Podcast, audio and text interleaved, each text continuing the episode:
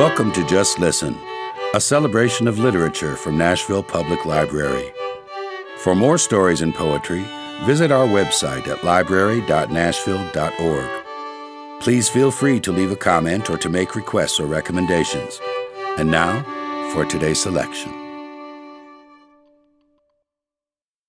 The Story of an Hour by Kate Chopin was controversial by American standards of the 1890s because it features a female protagonist who feels liberated by the news of her husband's death. In her book, Unveiling Kate Chopin, Emily Toth argues that Chopin had to have her heroine die in order to make the story publishable. The Story of an Hour is considered by many to be a hallmark of early feminist fiction.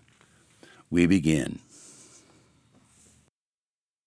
Knowing that Mrs. Mallard was afflicted with a heart trouble, great care was taken to break to her as gently as possible the news of her husband's death.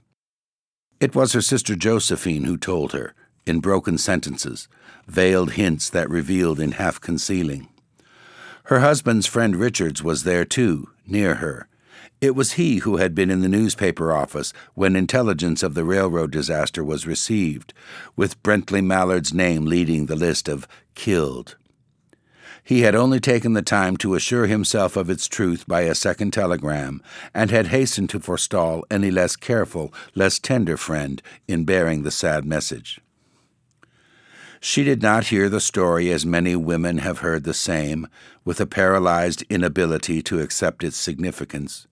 She wept at once, with sudden, wild abandonment, in her sister's arms.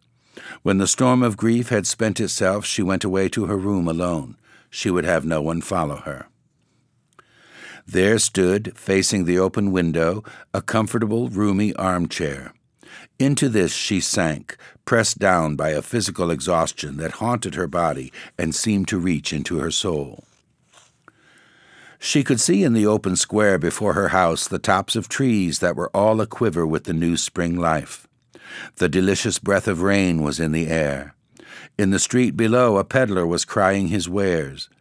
The notes of a distant song which someone was singing reached her faintly, and countless sparrows were twittering in the eaves. There were patches of blue sky showing here and there through the clouds that had met and piled one above the other in the west facing her window. She sat with her head thrown back upon the cushion of the chair, quite motionless, except when a sob came up into her throat and shook her, as a child who has cried itself to sleep continues to sob in its dreams.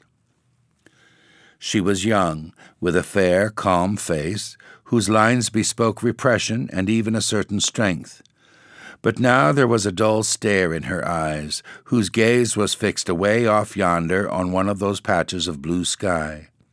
It was not a glance of reflection, but rather indicated a suspension of intelligent thought. There was something coming to her, and she was waiting for it, fearfully. What was it? She did not know.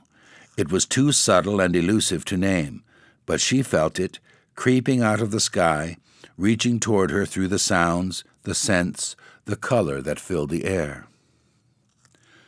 Now her bosom rose and fell tumultuously, she was beginning to recognize this thing that was approaching to possess her, and she was striving to beat it back with her will, as powerless as her two white, slender hands would have been.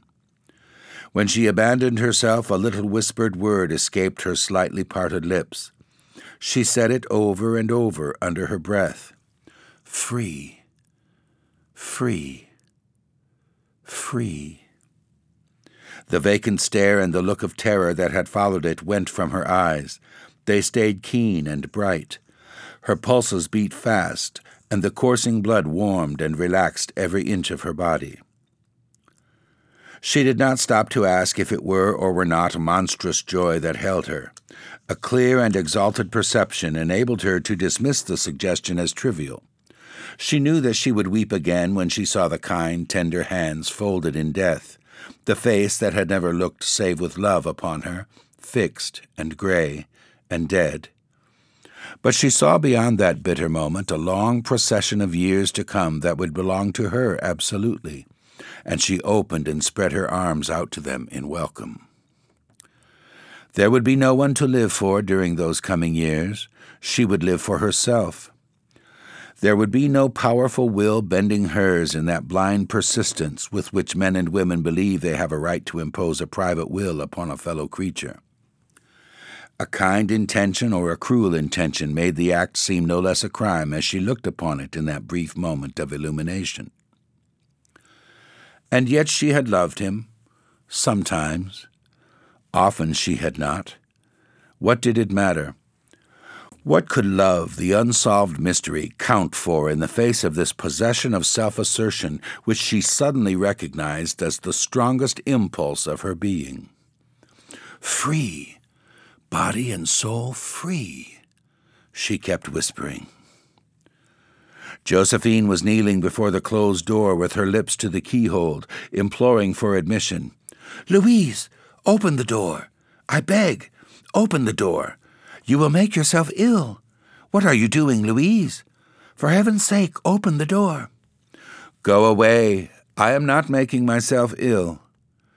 No, she was drinking in a very elixir of life through that open window.